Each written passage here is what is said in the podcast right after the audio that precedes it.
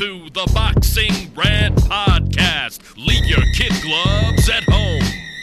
But I'm the best ever. My style is impetuous. There's no one that can match me. I'm the most brutal and vicious and most ruthless champion there's ever been. My defense is impregnable. Anybody can get it. What up, what up, fight fans? Welcome back to episode 344 of the Boxing Rant Podcast. I'm Kenny Keith, and I'm joined as always by Vince Cummings. What up, Vin? What's going on, brother? Man, we almost had upsets across the board yesterday in boxing. But boxing, you know, the business of boxing at the last minute decides to get in the way of the biggest one of them all, Ken. Oh, I know. The Jack Catterall performance, as fucking ugly and sloppy and frustrating as that fight was, should have been an upset special from the motherland in Glasgow, Scotland, as Jack Catterall. I, am not a fan of that style of tactics. and, you know, I've never been uh, a big fan of that style, but it was enough to neutralize um, the undisputed junior welterweight champion of the world. And I think uh, Josh got a bit of home cooking. a bit? That was a big old fucking stew of home cooking there, my friend. Well, hold on a second, Vin. I don't think the referee got the memo. I think it's pretty important if you're going to be that corrupt, you better clue in the ref. Lucky for Taylor, he had Moretti running around the ring for him, whispering sweet nothings in all the judges' ear for the for those last oh. four rounds. That's how he gets on fucking St. Andrews for free. exactly. he knows which tips to gloss. He knows. oh man, welcome back to the Boxing Rant podcast. It's a packed episode. Um, besides all of the upsets and uh, you know, full day of action, it really felt like boxing was back yesterday. And then, of course, the big announcements from the past week as Canelo Alvarez has signed we'll talk about if it's a two or three fight deal because I have some thoughts about that in and in and of itself. But what we do know is, as long as Canelo Alvarez wins his first fight, as he goes up to 175 pounds against Dimitri Bivol, and Gennady Golovkin wins his fight against Murata this spring, then we're looking at a fall clash in Canelo versus Triple G Part Three. So we'll get to all of that um, as well. And in the fight preview, Vin, we bring it home as we welcome the return of the king. Roman Chocolatito Gonzalez squares off against Julio Cesar Martinez in what should be, after a fucking pretty good 115 pounds scrap last night, um, that, you know, really delivered uh, as the Showtime opener. Dude, 115 running it back with the king himself, Chocolatito and Julio Cesar Martinez should not disappoint. It should be fireworks until the bitter end. We'll get to that and the return of Jose Ramirez. But we appreciate all of you tuning in to episode 344 of the Boxing Rant podcast. If you haven't subscribed already, the show is available anywhere podcasts are available. Please rate and review. Uh, five stars preferred, as you know, on Apple Podcasts and Spotify now you can leave reviews. We appreciate all of you that do that. Our Patreon support team out there keeping the boxing rant subscriptions afloat. uh, we we appreciate all of you out there. Um, you know, the ones that stuck around. If you would like to support the Boxing Rant podcast and all of our 40 year old men endeavors, um, please stop by patreon.com backslash boxing rant. Follow us on Twitter at Vince Cummings 81 and at Kenny Keith Jr. All right, Vin, let's get to the big news from earlier in the week before we get to the post fight here. Because as we all know, no matter how busy the boxing docket is, today's era of boxing is ruled by one man, and that's Canelo Alvarez. And it's official. Dimitri Bivol and Gennady Golovkin have won the lottery, Vin. yeah, I mean, it's not surprising. I think that was kind of a formality over over what we've heard uh, for the last two weeks. And and look, man, you got to give Canelo credit. You know, I I know on this show we give we give Canelo uh, plenty of credit, and we also give him plenty of shit, which which he's earned both equally. But uh, as far as the sport goes, and guys in the sport right now that are you know setting the standard for everybody else. I mean, jumping up to 175, fighting Bivol, no rehydration clause, no diva shit, Ken diva free contract here from Canelo Alvarez. and then hmm. returning and coming back in September and fighting Triple G, and what you mentioned before with the possibility of a third fight, and Eddie Hearn kind of creaming his pants to get Canelo to come to the UK later in 2022. Uh, But I, I mean, I- and, and look, if he if he went and did that third fight and fought a fucking a John Ryder or a whoever in the UK, I mean, is it anybody? Can anybody say a fucking word to Canelo Alvarez if he does that? It's it's basically the Canelo Alvarez World Tour at that point. Like you know, you know what I mean. So I look, I I, I, I would could, make it what the the the ninth light skinned person in a robe. it's John Ryder. I just want the streak to continue. and the fact that at number nine he circles back to an actual white boy, like a a pasty, pale skinned white man. I mean, it's Yeah. perfect. I, if he can go, if he can make it to double digits doing that, I mean, that's that's a record that will never, ever, ever be broken in the history of this sport ever again. But all that bullshit aside, uh, I look, man, Canelo's a fucking beast, dude. I mean, he's carrying the sport right now, hands down. He's got it on his shoulders, and he's swinging a golf club while he's doing it. You know, putting backspin on balls, sucking it back to eight inches on on, on fucking PGA courses. The guy's a fucking legend at this point. Yeah, he really is. Uh, you know, look, I I appreciate all of the pandemonium behind you know Canelo Fest, and you know to those that won the, you know that won the sweepstakes or whatever. Um, look, I'll I'll quickly say about the two fights. The Bivol fight is very interesting stylistically. It is uh, moving up against a guy that you know is in his physical prime, um, that does some things that over the career of Canelo Alvarez has been his kryptonite. People that have a good jab and that can box um, have always given Canelo fits. They they just have. And if Bivol is able to ramp up his ability to jab and put more mustard on it, that's always been a big concern of mine when it comes to Bivol. Is that you know he's got technically his footwork, his positioning, his range. You know uh, his jab is picture perfect. And it's just there's nothing on it. So that's going to be a problem against Canelo.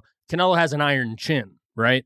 So Bivol is going to have to really ramp that up. I think if he stays at the same jabbing production that he has maintained throughout the peak of his career, the prime of his career, but he's able to really sit down on that thing, that will give Canelo fits. I think it's a great style matchup. I think at the end of the day, when we boil boil it down and we reduce it down to its purest form, um, it's an unprepared Dimitri Bivol that's going to step into the ring with boxing's hottest fighter in his prime, and that will show, and that'll be the you know the difference. I mean, hey, I think it was uh, uh, Steve Kim said it on Twitter, right? Um, he's just like a better version of Caleb Plant. Uh, yeah, he's like a little bit better version of Caleb Plant. I think that's a great. I think it's a great comparison, honestly, because that's kind of how I I I view Bivol. Nonetheless, I mean, this guy's a legit 175 pound fighter with you know legit wins at that division, and you're right, man. I mean, this could have easily been divafied big time. It's like he he like fucking finally exercised his chi of Miguel Cotto's diva spirit, right? After all these years, um, because we've heard it, you know, uh, numerous times. Now things could have changed with all the layoffs from Dimitri Bivol, but dude, I've heard him on the record uh, say that, oh, I can fight at 168 pounds. So I think that Canelo could have easily leveraged that in that fight if he wanted to. But the fact that he's going up for a legit 175 pound belt against a prime fighter, not a shot Sergey Kovalev, this is a much bigger risk Mhm. and a much better fight than him going to cruiserweight to fight Ilunga Makabu. Now, Oh, yeah.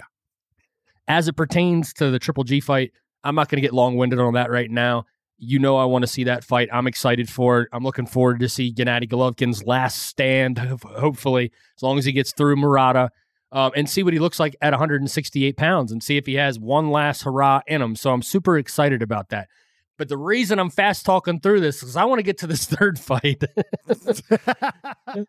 okay.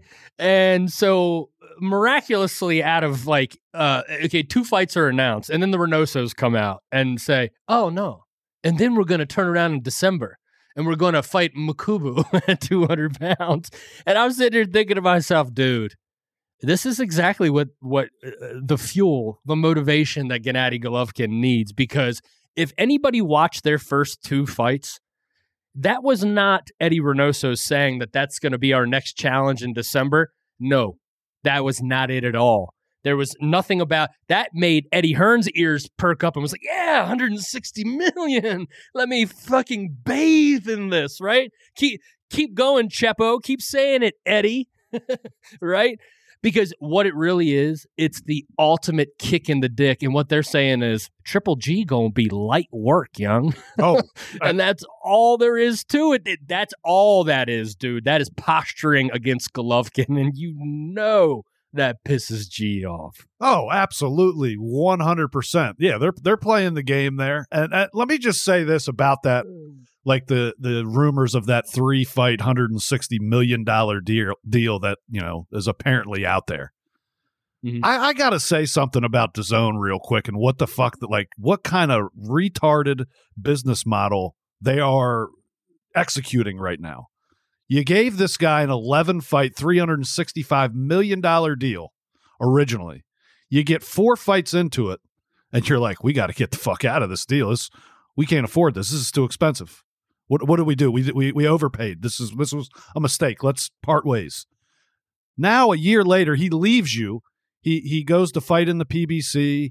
You see what he does on pay per view, selling eight hundred thousand or whatever the hell it was, and you all of a sudden think after the books are cleared, of course, after your billions and billions of dollars of debt are, are cleared, you decide to come back with an even worse deal, an even bigger deal.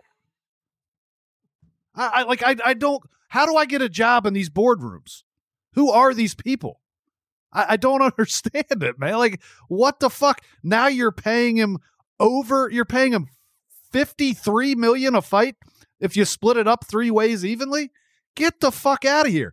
I, I'm telling. Look, Canelo Alvarez is a superstar, Ken. There ain't no doubt about it. All right, he is a world renowned fighter, known by celebrities, other athletes all across the world. He's transcended the sport. There's no doubt about it. He's not worth $53 million a fight. What the fuck are you guys doing? Like, and, and, and now to come back and, and put pay per view on, like, okay, this time we figured it out. We just got to charge extra when he fights. So it's not about adding subscribers now. It's just about reaching into a fight fan's pockets like it was in every other platform that's ever existed in the sport of boxing. And it's just a fucking joke, man. Like all of these, I, I, I like I refuse to fall for it anymore from any of these fucking promoters, any of these factions, any of these networks, whatever the fuck you want to call them. TV shows, promoters, everybody's got a different name for everything. They're all full of shit, dude. Like, oh, free boxing for all turned into pay per view everything. DAZN, the end of pay per view turns into, well, now just on special occasions. And one offs. You know, we'll have a special occasion when Canelo fights. You have to pay a little extra, okay? Just uh sixty dollars more. Come on. I fuck it. I'm not gonna subscribe. I'll just buy the two Canelo pay-per-views and pay the 160 rather than pay the hundred dollars plus the fifty dollars plus the 50 more. Like your loyal subscribers, you are you are making them pay more overall. I don't understand. It makes no fucking sense. You people are out of your fucking mind. Zone, you're going to fail. Uh, newsflash. I don't know if you knew that already or not. You wasted four fucking billion dollars. You're going to do it again. All right. It's just a fucking joke. It's a joke, man. It's a fucking joke.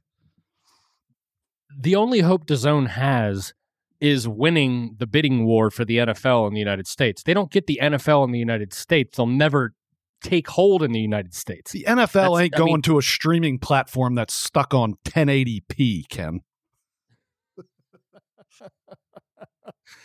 Oh man, hey man, fucking DAZN's executive vice president lied to your face when you asked him if there would ever be pay per view on DAZN. Joe Markowski, How dare you, fucking looked Joseph? he looked you in the eye. Kiss your fucking mother with that mouth, pal. Yeah, that fucking fake ass Robert Pattinson. fucking lied to you, man. And now he wants to dig in our pockets. He had the nerve to look at both of us and said, It's for you guys. Yeah, it's for the know? fans. for the fans. um, I, dude, I don't, you know, it's it's so typical. I had a guy I worked with one time. I remember when Wegmans opened up uh, nearby where we're from, and this guy I worked for. I was so excited. He goes, he said to me, he's like, dude, they're just getting you. Okay, they're gonna get you in the door with all these fucking prices. You're gonna buy paper towels and all the shit that you burn through and waste as a human being. Gonna have all these low ass prices on it. You're gonna start going there, and then slowly the prices will go up, up, up, and up, and to the point where you're trapped in that fucking menagerie, Yes. and you're paying and you're paying fifty percent more now. Um, it happens everywhere, man. The um, the ceremonial um, bending over and inserting into the anal orifice. I mean, it happens everywhere. you know? it really does. It's spectacular to me, though. Um, you know how this like level of of money, like these billionaires, like, eh, let me take another uh, four million and uh, let me wipe your debt clean. Now, now gouge the people. It's like what? Uh, okay, that is some some some wild wild shit. But DAZN lives another day, and if you want to watch uh, all their other fights, then it's going to cost a pretty penny. I'm with you though. I mean, what's the fucking point? See these, you see these fights in other ways. You know what I'm saying? Yeah. Who am I missing? Like, who's the other stars on the platforms? That Boo Boo and Devin? I'll be streaming Oh. Boo Boo and Devin all day long, son. I ain't paying for that shit. No, no. Look, that's just it, man. You want me to pay for Boo Boo? Then y'all gonna need to show me some proof of purchase. I want to see where my investment's going. The fucking Rhode Island Recreation Center and the fucking the Boardwalk Arcade. Those are not venues for fights. Okay, if I'm paying a hundred dollar subscription, then I expect to see my fucking returns. You know what I'm saying? You know what, dude? For for Boo Boo and Devin, no, absolutely not. Like this this this concept of being overpaid. Look, overpaying the guy that that that's probably worth 40 45 million to 53 million whatever. I mean, I guess that's the market, right? I mean, Aaron Rodgers said that if he's going to return to the Green Bay Packers, it's going to require 50 million dollars a year. That's some wild shit, dude. Yeah. Wild shit. You know, people sleep on the fact because, you know, baseball likes to shoot itself in the dick all the time, so nobody really watches it anymore. Dude, fucking Mike Trout makes almost 50 million a year. Yes. Fucking nuts. it's out of it's out of fucking control, dude. I, unbelievable. I never thought in my lifetime we'd be seeing this shit. Like, remember when Floyd Mayweather signed that deal for 36 million a fight? We're like, holy shit, this is unbelievable. Unfucking believable. A- And, Yeah. it just it just won't stop. But here's the fucked up thing with DAZN too. You got Boo Boo and Devin sitting there. The first time Boo Boo or Devin step up, it's gonna be a fucking pay-per-view anyways. They're Yeah. not, you know what I mean? They already overpaid. What it was, what Boo Boo makes three and a half million baseline. What do you think he wants to, to fight somebody that's any that has a fucking pulse? Five or six million? And they can't he can't put six thousand people in the Civic Center in Rhode Island, like you said. So it's it's it's ridiculous, man. It's the it's the most upside down retarded market like as a marketplace the sport of boxing i've ever seen in my life people just yeah well i guess it's worth whatever you think it's worth fuck it uh, we are going to cancel this deal. Uh, and I want more money. Sure, man, whatever you need, Canelo.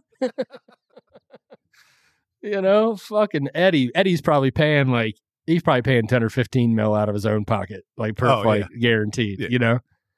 Um, just on the back end there. No, look, man, I'm excited uh, for both fights. Um, good luck uh, fighting in December. That's all I'm going to say. Just good luck with that. two tough fights your turn around come back in december off a golovkin fight i don't you know we'll see how the golovkin looks but that's a that's a that's a hefty ask there It is. It is. Um, all right, Vin, let's get to the post fight because we had a lot of boxing from this past weekend. Um, and we'll go to Scotland. Uh, Josh Taylor, the unified junior welterweight champion of the world, taking a mandatory homecoming fight. Not that it was mandatory that he fights at home um, against Jack Catterall, a guy that was a very highly regarded prospect. I think he came in on one of our prospect lists in the top 10 Mm-hmm. when we used to do one of those things. Um, look, man, you called it, and I concurred. I notarized it that Jack Catterall was going to give Josh Taylor fits, and that people would be surprised by this. But I'm with Dre on this one, and and Tim Bradley, but mostly Dre. I was just more in shocked at how fucking rusty Josh Taylor looked, how shitty he looked, like how he was. I mean, this was very basic, basic fundamental defense. I'm not talking about the holding. I'm talking about when Taylor had him up against the ropes, you know, very fundamental defense. And Taylor was whiffing and whiffing. And the unfortunate part was he was whiffing while only throwing 300 punches for the entire fucking fight. He should have been disqualified for being a pussy. Honestly. like you, sir, do not qualify for the belt and the new. What what what what happened? You know, by pussification. You know, like you have to participate. It's a- like that that is like like 41 year old Manny Pacquiao output. What the fuck is the 300 punches? What is that? I, dude, that was look. I've there's a there's a, a bunch of factors that I think come into play here for Josh Taylor, and I honestly think, and I know everybody's saying it. I think ring rust might be at the bottom of the list, and it definitely plays a Really? a, fa- a factor. Yeah, absolutely. Okay. because Josh Taylor's been in big time fights. You know, whether they've been spread out like they have been, like nine, ten months apart or whatever. He's been in that atmosphere in big time fights. He shows up, performs well. He's always on it on fight night. Something was off. When Josh Taylor walked out, I went, he looks flat. He looks uh, like completely flat. I don't remember when you when we were at Taylor Ramirez. He walked out in Taylor Ramirez, and you could see it on his face. That was a guy that was laser focused, super confident, ready to go. He did not look like that last night. Not at all. No. But I think one thing that people are are missing from that fight is Jack Catterall, what he was able to do was completely 100% neutralize Josh Taylor with his defense. He gave him no targets. He gave him nothing to hit. And Josh Taylor had no, like, he just, he wouldn't pull the trigger. The only target he gave him early on was the back of his head. And Taylor was hitting it. And the ref jumped in right away and gave him two warnings quick. Said, look, no more of that. So that took that away from him. And I think Taylor got frustrated. He got really frustrated because he was feinting and feinting and feinting, and Jack Catterall wasn't biting. Wasn't biting at all. And he was catching Josh Taylor in between feints with his hands down with quick, short, compact, accurate one twos right down the middle. They aren't the hardest punches in the world, but they sure were pretty scoring punches, and they were landing at will. Now, Catterall didn't throw a ton of punches either. And I think down the stretch, that's kind of what allowed uh, the business of boxing to put its foot in the door and say, ha, ha, ha, not so fast, sir. But uh, a, a lo- of all the things that came into play, and, and, and, and another factor being Ben Davison as a trainer for Josh Taylor is all wrong for him. The style of fighter that Josh Taylor is, he's turned him into somewhat of a feint machine and somewhat of a guy that looks for one big shot and is looking to set up that one shot. It's not that simple. It's just you can't be that elementary at this level against Dude, that is some fucking Joe Tesco Joe bullshit. It- That's my. I, I don't mean to cut you off. I just want to interject real quick. Yeah. British fucking trainers have this reputation and this stereotype, and it fucking fits. They oversimplify their fighters to the detriment of when they step to the world stage. I know this was fucking Brit on Brit crime, but you know what I'm saying. yeah and and Or and, Sc- Scot on Brit crime. Sorry, I don't mean to insult the Scot. and look, dude, you know, I, I wasn't aware of this, and they said it coming into the fight when when Jack Catterall's entering the ring. This is a major, major thing that eh, had I known, I, I mean, I knew Jack Catterall was good. Had I known this before, he was a main sparring partner for Manny Pacquiao and Floyd Mayweather coming up. That type of experience in sparring is fucking priceless because you know what what I saw from Jack Catterall last night was whether it was holding, whether it was dirty, all of it was a guy that knows his way around a boxing ring, a guy that knows the ins and outs of the inside game, the outside game, how to how to fight rough, how to do whatever you got to do to win.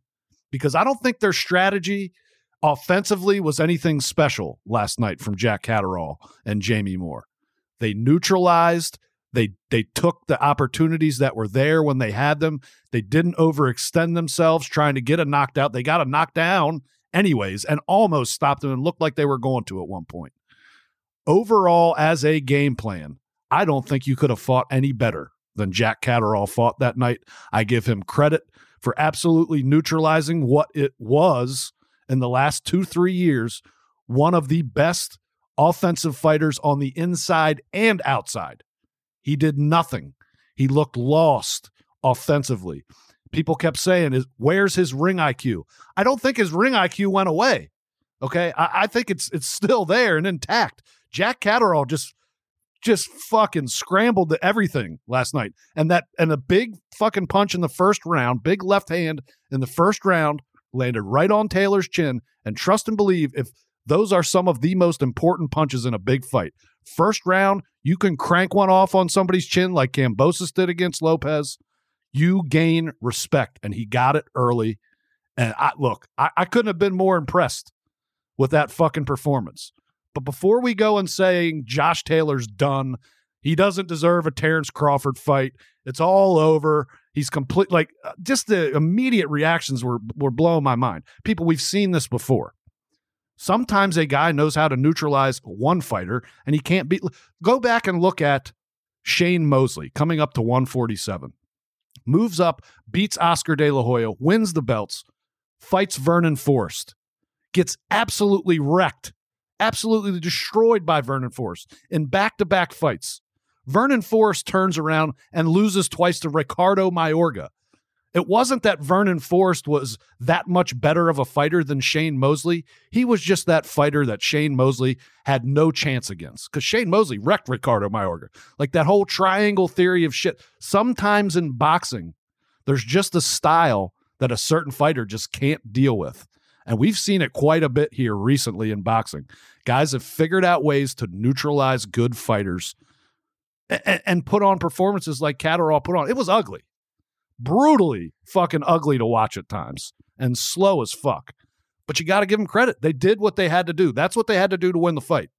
They weren't going to go in and try to impress. They were going to do what they had to do. Three yards in a cloud of dust fucking boxing is what that was. Oh, absolutely. Yeah. Uh, and sometimes that's what it takes. Yeah. Dude, uh, what, I mean, what did fucking Tyson Fury do to beat Vladimir Klitschko, right? Like if if that is a if that's a squared up fight, if those two go toe to toe, old school style, um, Klitschko fucks him every way to Sunday. Probably, yeah.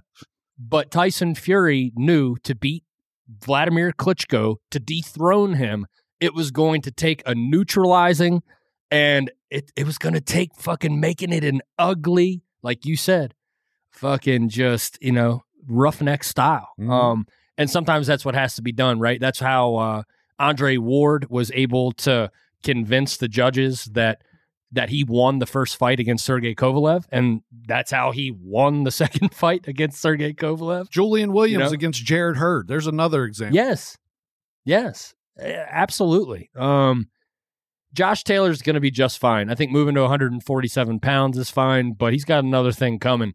If he can't defend that fucking, uh, you know that that straight left from from Jack Catterall, what's it going to look like uh, coming from uh, you know a southpaw Terrence Crawford? Then what's it going to look like? Yeah, uh, look, that performance last night does not bode well for him in thinking about what happens if that's Terrence Crawford standing across the ring. but I, I would say this, you know, and, and Terrence Crawford was always going to be the favorite in that fight, and probably a three to one favorite in that fight.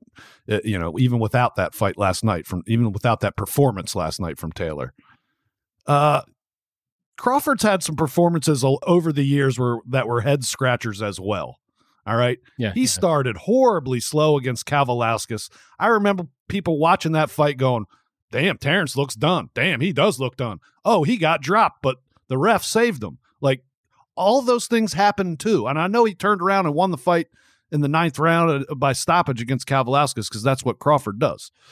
but this happens. Okay. Great fighters have bad performances. Great fighters get gifts in their careers. Almost every great fighter, you can point to a, a point in time where they got a gift. Floyd Mayweather, Jose Luis Castillo, you know, Tim Bradley, Manny Pacquiao. All of these guys, it happens. It just happens. Um, I'm not going to sit here and be one of these guys that pushes a great fighter like Josh Taylor to the side because he had a bad performance and lost seven to five in a tough fight. you know what I'm saying? Like he should have lost. I'm not arguing that. But it's not like he got blown out of the water. No, no. Josh Taylor needs to fire his trainer and he needs to go Yes. get on the horn with Robert Garcia um, or Eddie Reynoso. That's who he needs to be working with right now. He needs uh, he needs somebody that can teach a cagey technician. Uh, I know he doesn't. I know he doesn't want to do it, Ken, but that ain't a bad option either because he looked really good when he was when he was at McGuigan's gym. Yeah, no, I shit, man. But here's the thing. If you can't turn him into fucking Callum Smith, that's what he looked like last night. No, you can't. It was it was it was rough. It was rough to watch, boy.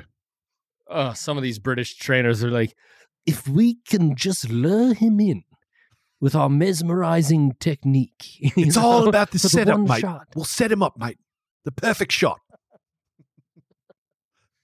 Oh man, yeah, you, you, you can't cage the animal, man. Let this motherfucker loose. Yes. you know, let him loose. Um, all right, let's get to the Showtime card. Then, uh, Chris Colbert versus Hector Garcia, who was a late replacement, uh, came in, I guess on uh, two or three weeks' notice, and he won. He beat Chris Colbert. Um, look, we didn't preview this fight, and there's a reason why we didn't preview this fight because eh, Chris Colbert's just one of these guys. I, I, I don't know who thought that he was going to be good, uh, but he's not, and it's not taking anything away from Hector Garcia because that's that's pretty amazing that you can just step in and like fucking you know just ah yeah man I'm gonna just fucking dominate you real quick. Um, light light work on this fill in. I stay ready. But it is funny though because Chris Colbert is just one of these cartoon characters that you know we've seen this so many times over the last like you know the social media age where these guys they do all their fucking you know their Twitter and Facebook branding up front. they get all they get all that stuff figured out how their fucking career's gonna go, and then the moment they meet any resistance whatsoever, uh, all of that shit gets knocked into irrelevance. Um, so yeah, I, I'm not surprised that this happened at all. Do you have anything that you want to say about it? Because I'd rather talk about New Gurry. look, I think. Uh, look, I thought Col- Colbert, and I still think he is a very good fighter, but he's more along the lines of uh, Adrian Broner than he is. Uh, you know, he's he's he's headed down that kind of goofball path as a fighter. Yeah, I still think he could like he could have some things to offer at 130. He could be in the in or around the top five, but he's a, he's just a clown. He just seems like a clown that doesn't really. I think he's even said it before. Like I'm in the sport to get paid. I don't give a shit about legacy. I don't care about. He's just one of those dudes. I don't, just don't think he's very smart, Ken. I'm not very smart, and I don't like to put No. people down that aren't smart because that would be putting myself down as well but he seems like he might be a little lower on the spectrum of smart than I am, and that's disturbing. it is. It is. Good thing uh, boxing never worked out for you then. um. All right. Let's just go ahead and get to this junior welterweight clash between Gary Antuanne Russell and Viktor Postol. So let's talk about a few things real quick, right? So old Gurry was like a groundhog. Old Gurry would show up once a year, get his ends, get his W, and then old Gurry return to the recliner to watch old reruns of Sanford and Son. Right? so so old Gurry kicking up them legs, and they say they're like, hey, old Gurry, you watch New Gurry? Oh, I train New Gurry. I don't like boxing though, but I show up when New Gurry need a costume. Uh, I walk him to the ring, you know, but I got to get back to my recliner real quick. So then you get New Gurry, right? Now, both Gurries, old and new, both are plagued with the same deficiency. They both got alligator arms, right? They got these uh, T Rex arms, right? These little short, short arms. The thing with New Gurry is like new Gurry's like the Incredible Hulk version of old Gurry, right?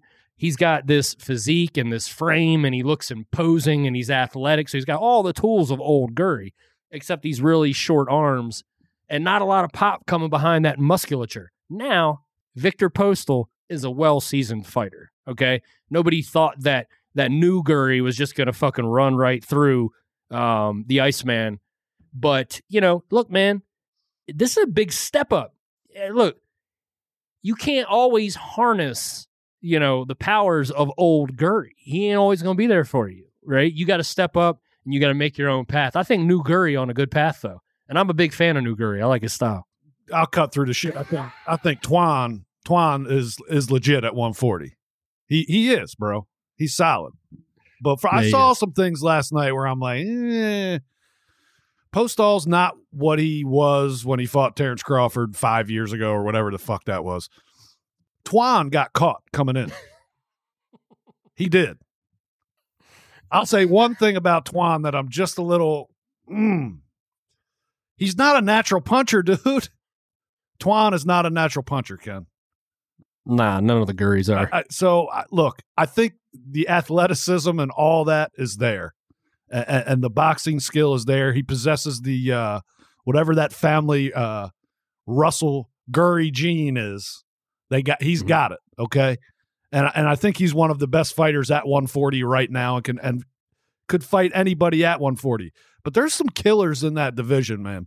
And there's one guy that everybody forgets about in Subriel Matias that I think would be a massive, massive problem for for for Twan. I really do. And I, there's look, 140s. There's got a, it's got a you know now that Taylor's probably most likely moving up. The division is wide open. Teofimo Lopez coming up. Uh, you got Twan. You got Matias. You, got Ramirez still around, a player. There's a lot of talent at 140. I'm glad. I, I'm almost be glad if Taylor moved up threw all the belts up in the air and we started this whole trek all over again to find out who the best is at 140. But I think I think Twan's a player, no doubt. Twan is a player at 140.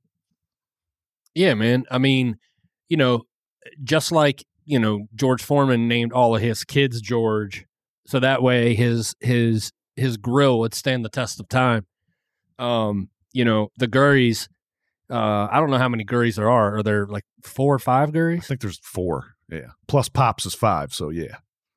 Five Gurries. Yeah. Um, yeah, man. There's something there. You know, there's something in the water, as they say.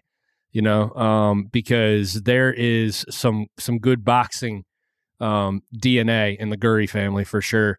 But yeah, I mean, New Gurry, he looks good, man. Um, he's got a bright future ahead of him for sure. Let's get to this IBF Bantamweight Championship fight: Jerwin Ancajas versus Fernando Puma Martinez, uh, rocking the straight up gremlin uh, haircut. That joint was tight.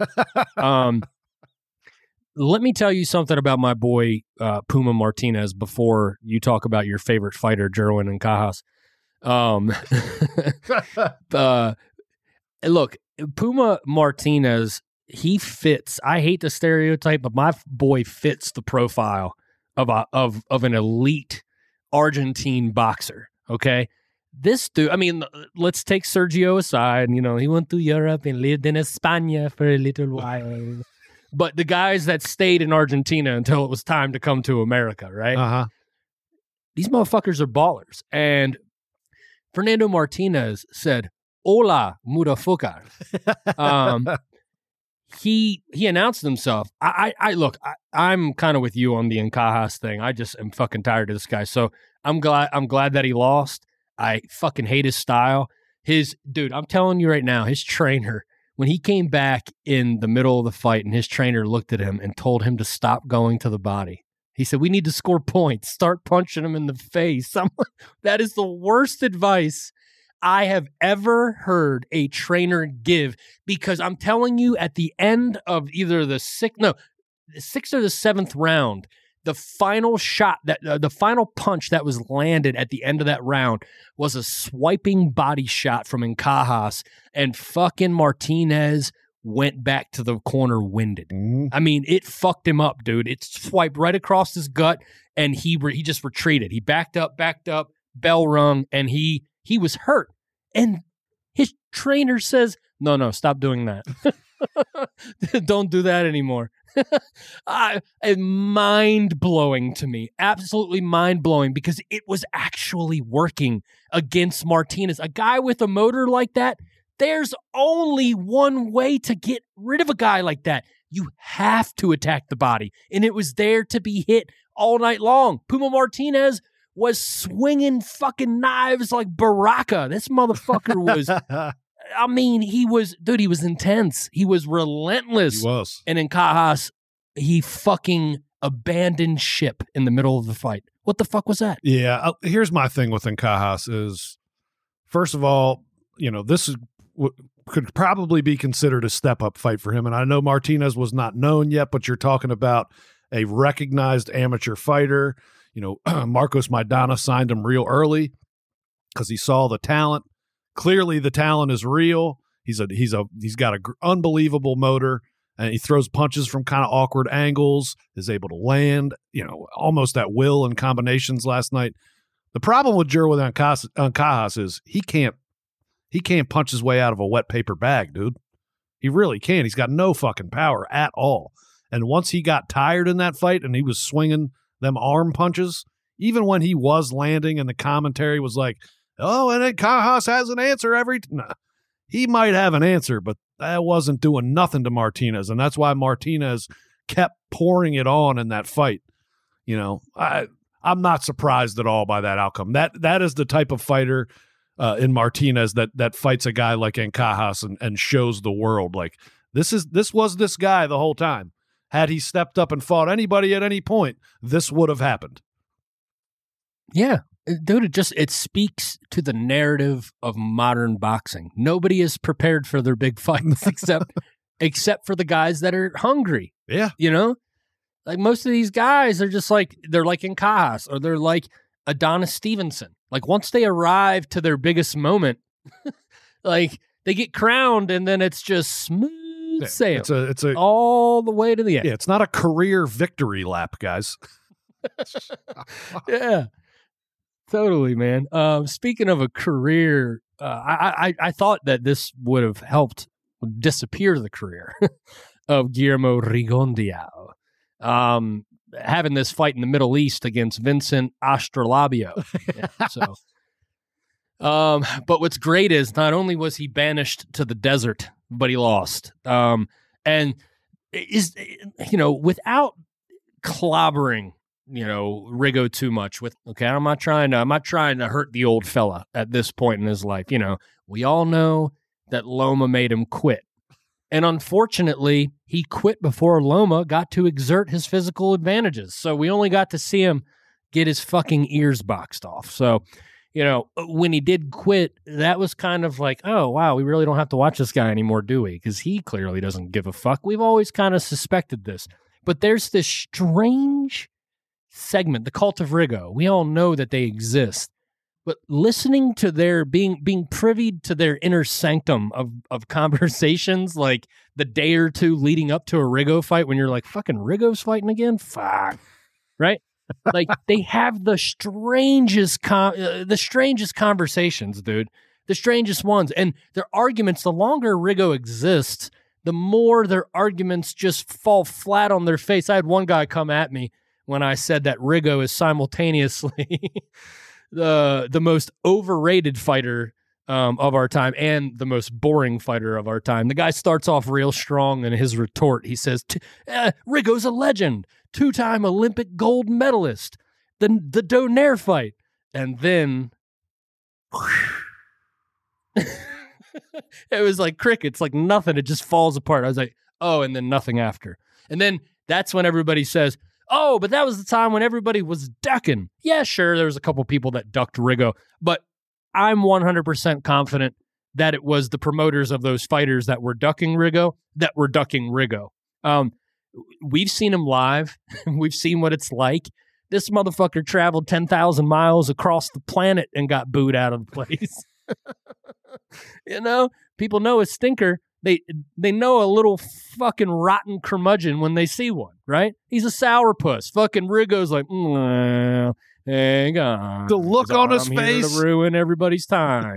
the look on his face, the body language, the level of just seemingly not caring about being an offensive fighter whatsoever and just thinking his presence, uh, his feet on the canvas inside the ropes is is legendary enough to give him the fucking round.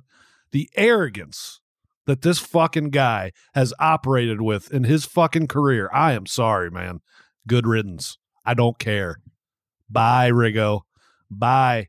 Don't let the fucking door hit you in the ass on the way out, pal, because we don't give a fuck. Never did. Never did. Your fans. Look, that you're talking about the conversations they're having. Those dumb motherfuckers before this fight were saying, Boy, Rigo gets past this. I'd love to see Rigo and Inoue. You got a death sentence for oh, your boy? Gosh. You got a fucking death sentence for him because Inoue will knock that motherfucker's head to another fucking dimension. All right. and I'm not actually, you know what? Bring him back. Let's see it. Let's fucking see it. You know, I, Yes. I just I, there's too many times where we tuned in to watch this guy, and as a boxing fan, he just took a shit in your hand and said, "Deal with it." So fuck that Mhm. guy. I could care less. I'm a boxing fan. I'm not. I don't care to, uh, if this hurts his feelings or any of his fans feel whatever. Fuck that. You gave me dick your entire career. Good job. You beat Nonito Donaire. And you left me holding my dick the next decade. So fuck off. I don't care. So let me get this right. Rigo gave you dick, and then he left you holding your dick. Yeah, I mean, it's, That a, is fucked up. it's, a, it's, a, it's an interesting scenario that leads me to the go fuck yourself, pal. All right? Take a hike. Yeah, yeah. I would cut off all emotional ties if that happened to me. We're done. Bye, Felicia. All right, let's get to the fight preview, Vin.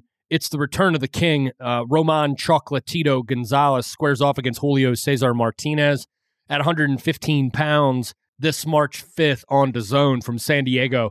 Um, Chocolatito was supposed to fight Juan Francisco Estrada. They say Estrada got sick. So Julio Cesar Martinez steps up and takes this fight. It's interesting, but I can tell you one thing about Julio Cesar Martinez, okay? I have a hard time believing, even in this man's youth, that he possesses the boxing IQ to be able to compete, even with, I would say, even a 40 year old Roman Gonzalez. And here's why Julio Cesar Martinez is one of the most flat footed, reckless, and sloppy aggressive fighters that you will ever lay eyes on. This guy's technique is awful. One thing you cannot do, I don't care how hard you punch or how many times you wing sloppy, wild shots, Roman Gonzalez is going to fucking eat this kid for lunch. His flat footed style is going to get him knocked through the ropes, Vin. Now, maybe my tip is glistening a bit too shiny. I've gone full diamond uh, a bit early on this, and I'm, I'm probably going to end up passing out before the fight because of it. Lack of oxygen, going to the wrong dome. But the reality here is is that I, I cannot see a fighter that is that lacks the skill at, at, a, at a level of Julio Cesar Martinez defeating Roman Gonzalez. What do you say, Vin? Yeah, I'm kind of with you. And, you know, Martinez is a fun fighter to watch. He's a fucking whirlwind in the ring. Like, it's just a nonstop frenetic energy, punches thrown from all angles, just complete, just, it's, it's out of control, honestly, really. It is out of control boxing. Here's the problem. And you mentioned some of it. He squares up. He squares up to the target. He lunges in. He leaves himself wide open. I, dude, this is, I think this is almost winds up being a tee it up showcase fucking performance by Ramon Gonzalez. All, you know, just this basing this on at any time, Ramon could fall off the cliff at his age in this division. It can happen in any fight. All right. I hope to God that he kept the same camp together, didn't allow himself to blow up, didn't get into a fat camp. I don't think he did because he was preparing for Gaito to begin with. So you know he's dialed in on that and he wants to close that chapter. Um, I, I cannot see him showing up to this fight and getting old, especially against this opponent. Like you said, he's kind of tailor made, man. This style is tailor made for the the the compact, accurate, uh, shifty fucking style on the inside of Gonzalez, where he's just gonna step to angles and just fucking piece this kid up, man. I, I, I think the kid can survive for a while. I really do. But I think come round seven to nine, it's going to start getting real ugly, and it's going to get to one of the to the point where because I don't think Gonzalez has a a ton of pop at this point in his career. Uh, the corner's going to have to step in, or the referee's going to have to step in because this kid's going to be taking a fucking molly whomping in the ring from a legend. Well, that's one of the great things about about Chocolatito is that even though his power has waned, nobody expected him to fucking just destroy a fight like he did. No, you know what I mean? No.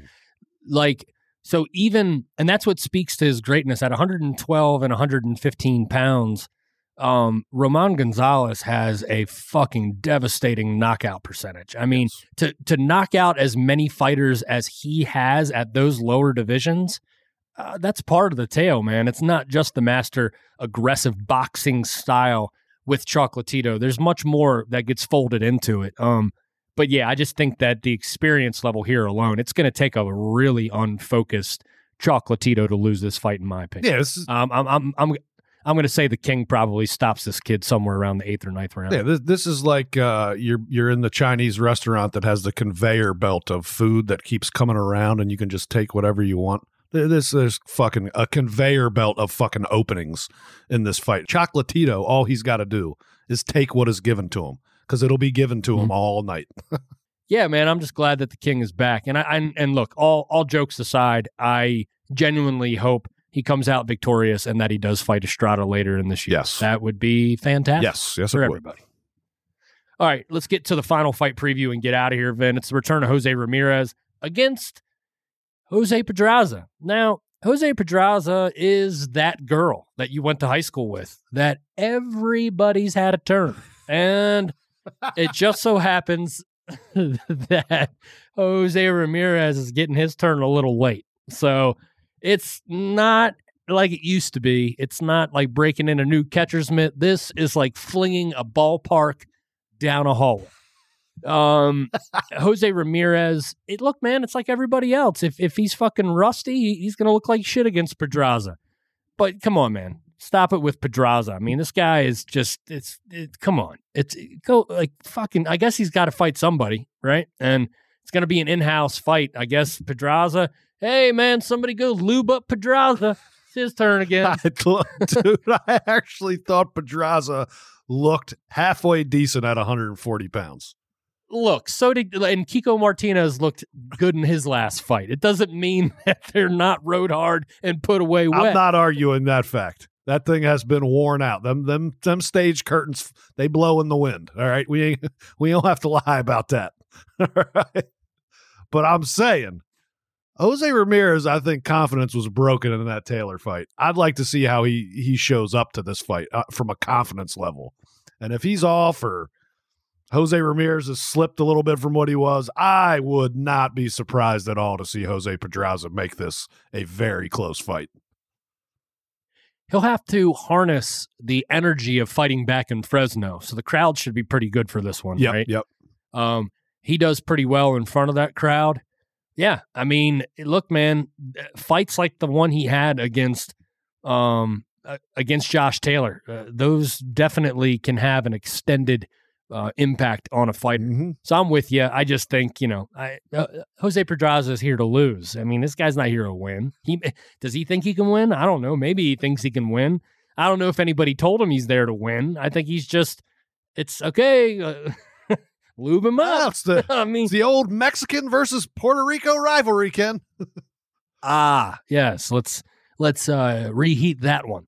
Um Well, look, man, and on the undercard we have some young talent, right? We got Gabe Flores and Joet Gonzalez Yes. returning in uh, in separate bouts.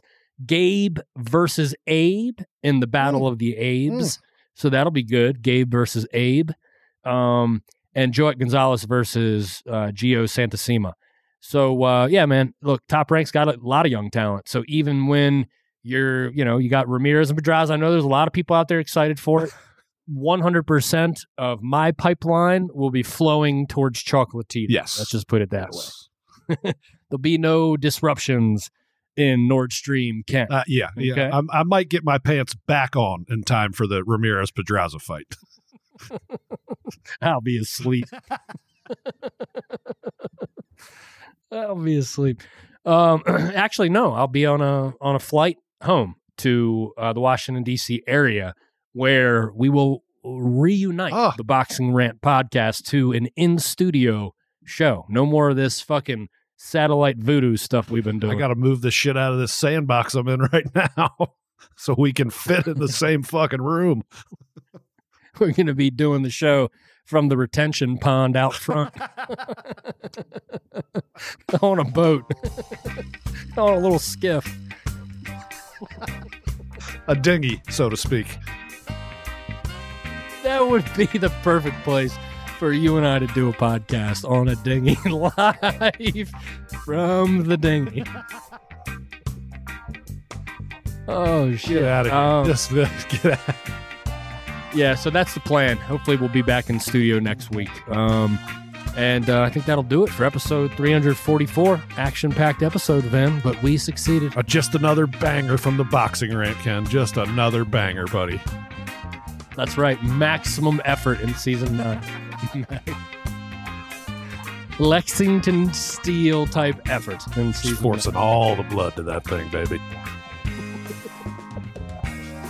Oh, we appreciate all of you tuning in to episode 344 of the Boxing Rant podcast. If you haven't subscribed yet, please do. Apple Podcast, Spotify, anywhere they're available. Please rate and review. Catch the video version of the podcast on the Boxing Rant YouTube channel and follow us on Twitter at Vince Cummings81 and at Kenny Keith Jr. We'll see you next time on the Boxing Rant podcast. Muchas gracias, everybody.